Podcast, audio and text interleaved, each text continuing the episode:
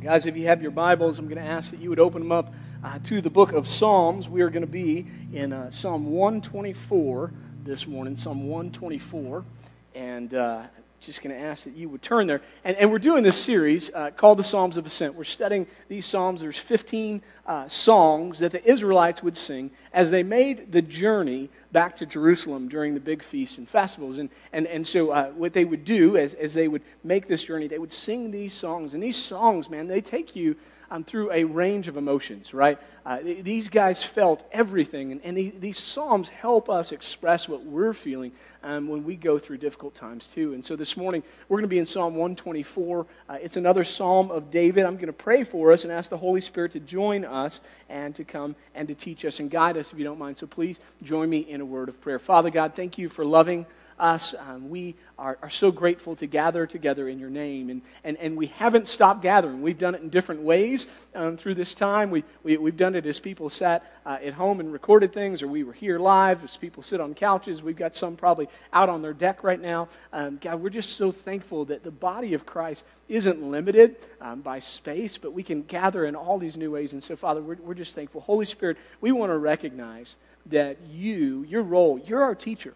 You're our guide. And so we want to welcome you now to come and take your place in our pulpit. And, and we ask that you would come and you would exalt Jesus Christ in our midst, that we might see him clearly and that we might want him more than anything else this world has to offer. In Jesus' name we pray all these things. And God's people said, Amen. Amen. Well, uh, if you have your word uh, there with you, whether uh, that's, a, that's a Bible or, or, you're on your phone and you're clicking, I pray that you would read these six verses with me, uh, or eight verses this week, I'm sorry, in Psalm 124. And here's what the word of the Lord says It says, If the Lord had not been on our side, let Israel say. Okay? Hey, it's like saying, hey, let's say this again. Ready? If the Lord had not been on our side, let Israel say.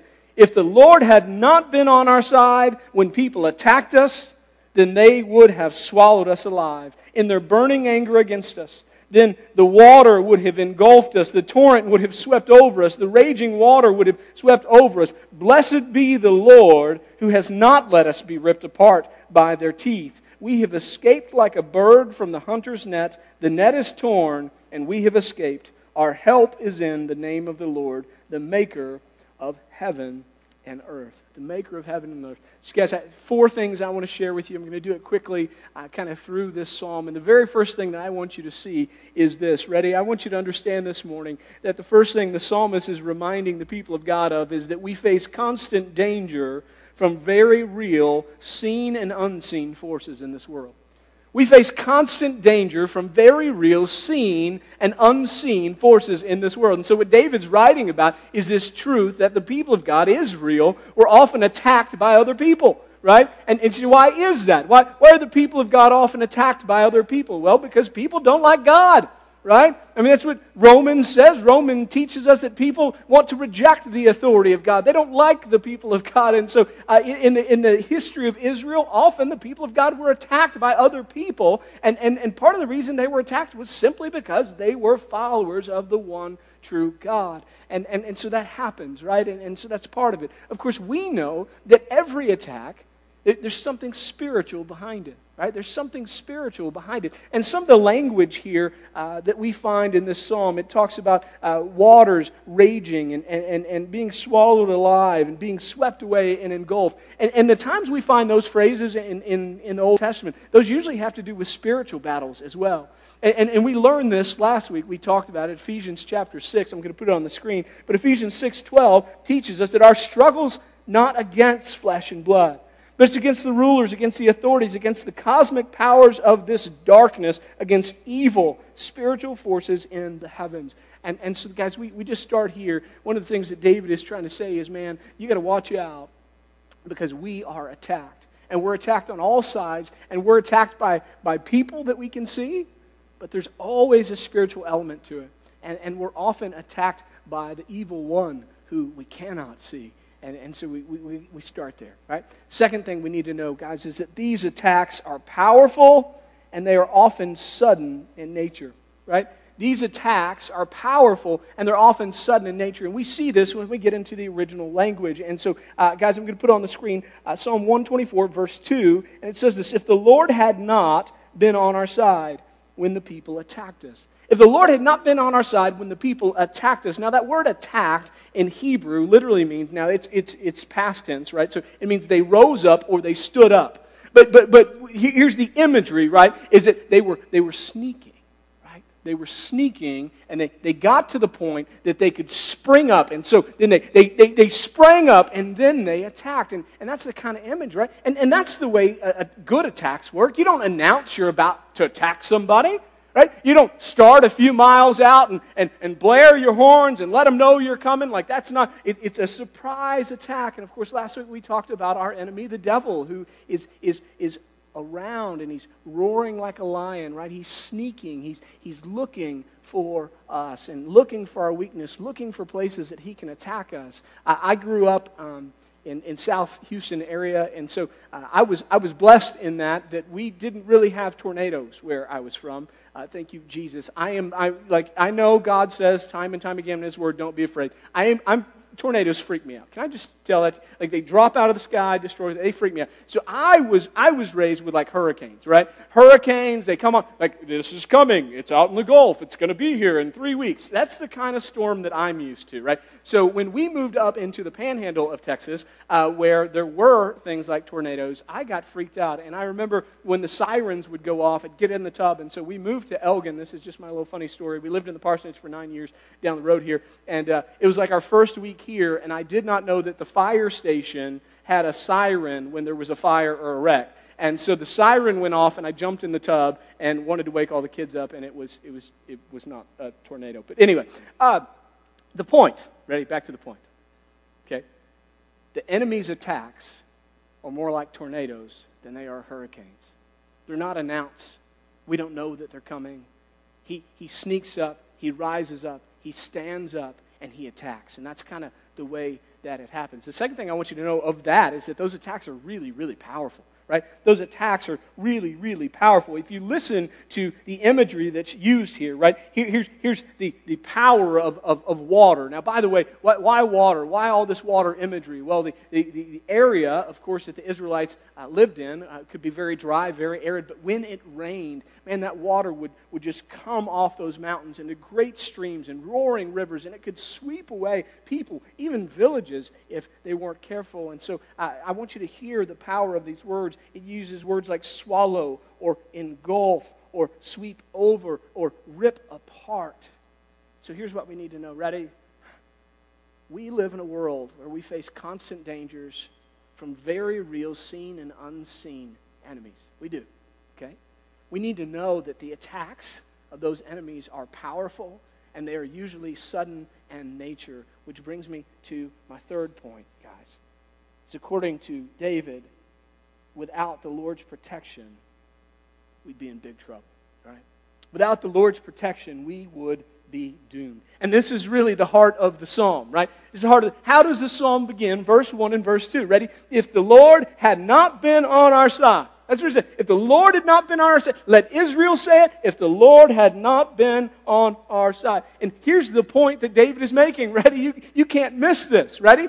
Here's the point. He's saying, listen, the people did attack, right? This is a psalm about perspective. David is looking back. He's not in it right now. He's looking back to a time that he was in it. And what David is saying is listen, the people did attack. He said, listen, the waters did rise, the rains did come, the rivers did rage. But look, look, we're here. God has brought us through. That's what David's saying. God has brought us through. And that's the great truth of Scripture is that God never leaves his people. And, and that his people don't walk through the raging rivers of life on their own. In fact, God revealed that all the way in the Old Testament to his prophet Isaiah. He writes this in Isaiah 43 2. I love this. He says, When you pass through the waters. Now listen, God didn't say to Isaiah, and thus the people of God, the children of God, He didn't say, if you pass through the waters. You notice that? He didn't say, if you pass through the waters. He says, when you pass through the waters, I will be with you. Right? Not, not if you pass through the rivers, but he says, and the rivers will not overwhelm you. When you walk through the fire, you will not be scorched, and the flame will not burn you. It is not if we walk through the waters, or if we walk through the flames. It is when we walk through the flames, God says, I am with you. And that's what David's saying. He said, Man, if it weren't for the Lord, man, we would be engulfed in those flames. If it weren't for the Lord, we would be swept away by, by those torrents. But praise God, He was always with us, which brings me to kind of the final point is that the only proper response to understanding that, the only proper response to understanding the protection of God is praising Him, right? Is praising Him. And, and I just want to say this to you this morning, okay? Listen, uh, when life comes up against you and the streams are raging and, and floods are coming, when the enemy pops his head up and begins to attack you, it's really easy to feel in the midst of those attacks like you are completely alone, that God doesn't see you, and that He doesn't care about you. It is. It's easy to feel like you're isolated. But hear the truth of God's Word God isn't distant. He's not some just up there, up high God that could care less. No, God is a God who chooses to step into the flood and to suffer through it with us. And that's why we have that beautiful promise. God says, I'll never leave you, I'll never forsake you. Even when you walk through the rivers, even when the, the flames are there, I am with you. That is the very promise of God. And here's the beauty of that. See, in the Old Testament, uh, the promise of God for his presence was that the Spirit of God had to come upon his people during those times.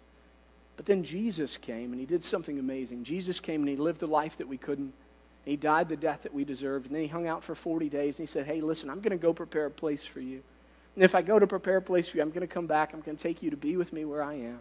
He says, But I'm, listen, don't, don't be afraid because I'm going to do something awesome. When I go, I'm going to send one in my place, and he is going to live not on you, not just with you. He's going to live in you. It's my spirit, the Holy Spirit. And, and, and Christians, here, here's, here's the beautiful thing as the children of God who have the Holy Spirit indwelling in us, we are never alone. Never. We feel like it, but that's a lie. We are never alone. So listen, no matter what rain may fall, no matter what waters may rise, no matter what heat may come, no matter what person may, may, may sling an insult against us, listen, whether it is joblessness, whether it is a cancer, whether it is a struggle in a relationship, it does not matter. You are not alone. That's the promise of God. Isn't that awesome? Isn't that awesome? So, what do we do when we understand that this God, who has made heaven and earth, who has made us in his image, who made us to be with him, who sent his son to die in our place so that we could be with him, so that we could be reunited, who has then sent his spirit to live in us so that we never are alone? What do we do when we understand this God is always with us and he's always protecting us? And I, I, think that the Bible calls us to some things. And, and the very first thing we need to do is right here, guys, is we need to be prepared. What do you, you say, what do you mean, Pastor? What do you mean be prepared? Well, we talked last week about always um, putting on that, uh, that spiritual armor, right? We, we need to put on the full armor of God. Um, but, but before that, right, that's true. We, we never know when the flood's going to come, by the way. So, so you do have to be prepared in that sense. But more than that, what I want to say to you is these promises that I'm telling you, these promises that I'm giving you, that God will never leave you, that He'll never forsake you, these promises, ready, are only for the children of God. That's it. And so the first step to being prepared is becoming a child of God. You say, I don't even know how to do that. I don't know how that works. And the beauty is, there's not a whole lot you have to do other than surrender, right? I mean, I mean, there's, there's no way. The Bible says there's no one righteous, not even one. So, so God's holy. He's, he, he's just. He's perfect. He's right. I'm not. You're not. There's no way that we can make ourselves perfect or right. So there's nothing you have to do to clean up your act in order to become a child of God. In fact, the Bible says that for you to become a child of God, all you have to do is believe in the Son of God. If you believe that Jesus was God, that He came to earth, that He died in your place, that, that He conquered death, rose again on the third day, and He ascended into heaven where He's preparing a place for you, the Bible says if you'll believe in that, that, that you will receive the power of God. You'll receive the Holy Spirit. You'll become a child of God, and all of the goodness of God will be yours. Isn't that awesome? So, so the first step to, to being prepared, right? That's the Boy Scout motto. Before we can put on the armor of God, we have to be a child of God. And this is what I'm going to say to you. If this, if this last couple months hasn't shown you how difficult life can be, I don't know what it'll take. But something will come your way, and it'll shock you. It'll come out of left field. It'll spring up on you because that's what the enemy does. It won't be announced, and it'll be at your front door. Do not wait until it is too late. Be a child of God, and then you will have this great promise that no matter what the enemy throws your way, they cannot harm you. Even if they kill your body, the New Testament would say, they cannot touch your spirit. Isn't that awesome? That's awesome. So, step one, be prepared. Step two, ready? Is practice his presence. Okay? This whole deal is, is about um, journey, the journey, uh, ascending that hill back to Jerusalem, back to the presence of God. And, and, and one of the reasons we feel distant from God when we go through things is that we forget that God is with us. As children of God, we actually forget that He's with us. Why do we forget that God is with us? Ready? Here's this is my two cents. I think because we don't pray enough. Period. We don't pray enough, right?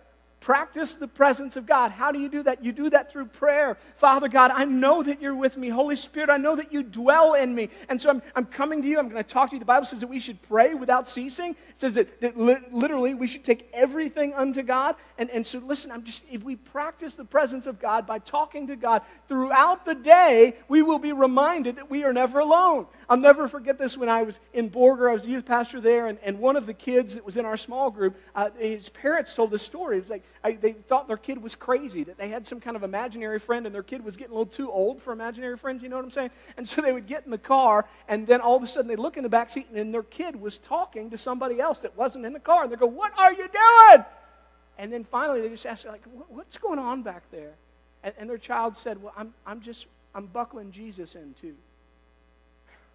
Whoo! From the mouth of babes, right? Adults, oh, I think it's time we start buckling Jesus into. We need to start practicing the presence of God everywhere we go. That we're reminded we're not alone. Some of you right now, you are so overwhelmed with anxiety because you feel isolated and alone. And I'm here to tell you, you're not alone. God is with you, okay? Third thing we need to do this week, ready? Is we need to rest in the promises of God, right?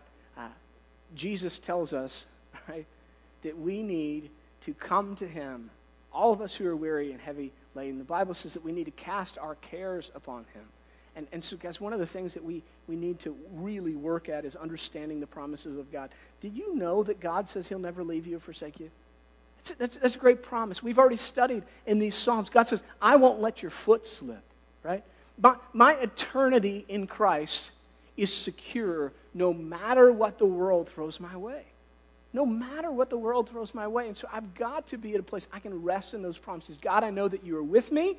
God, I know that you are for me. God, I know that I, I am yours. God, I know that you're going to give me good gifts. God, I know that you're going to provide for my needs. I'm, I'm not going to run after all those things like a crazy person. I'm not going to be consumed with fear. I'm not going to be consumed with doubt. I'm not going to be consumed with my past. I'm not going to be consumed with my mistakes, but I'm going to fix my eyes on Jesus. He's the author, He's the perfecter factor of this life, and I'm going to count all of the promises of God as true. I'm loved, I'm chosen, I'm forgiven, I'm accepted.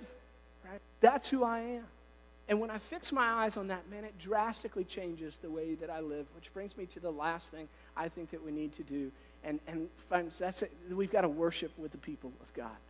We've got to worship with the people of God. And some of you are going, well, yeah, I'm trying, but the church hasn't opened its doors to me yet. We'll get to that in a second, okay? Uh, worship the Bible says is something we do in spirit and in truth. And listen, we, we can worship at home when our kids are going nuts. We can go, hey, listen, we're going to sing. That's what we're doing. Dads, I would tell you, um, one of the things I've found is, is it's easiest when you lead out. If dad's singing loud, everybody else just starts singing loud. That's kind of how that works. I, I don't know. It, it's like some magic trick. So I want to challenge you, man, really do it. But, but, but I want you to know some of you, again, we started this series, and some of you, we said you've been kind of far away. And you've kind of been at a distance. and You've kind of been trying to do it on your own. And said, listen, these Psalms are a call to join with your brothers and sisters that have been feeling the same way. They felt far away, they felt isolation. And these songs are things that we begin to sing together as we all collectively start drawing again closer to the heart of God. And one of the ways that you worship God is just privately when you put Him first every day. When you choose to wake up and you choose to pray and, and, and you, you, you choose to read your Bible and your brothers and sisters are doing those things. And, and then, yes, it's, it's joining uh, with your brothers and sisters. And right now, that's kind of through, through chat. Hey, how are you? I'm checking on you. And, and we're doing this live stream thing. Soon, hopefully, it'll be in person again. But, but we've got to choose to be a part of God's church and to worship together. Now, on those lines, I want to tell you that your deacon body is meeting June 1st. And June 1st, we're going to meet. We're going to um, continue to talk about our plans here for reopening the sanctuary. Now, I say reopening the sanctuary, not reopening the church, because the church hasn't been closed.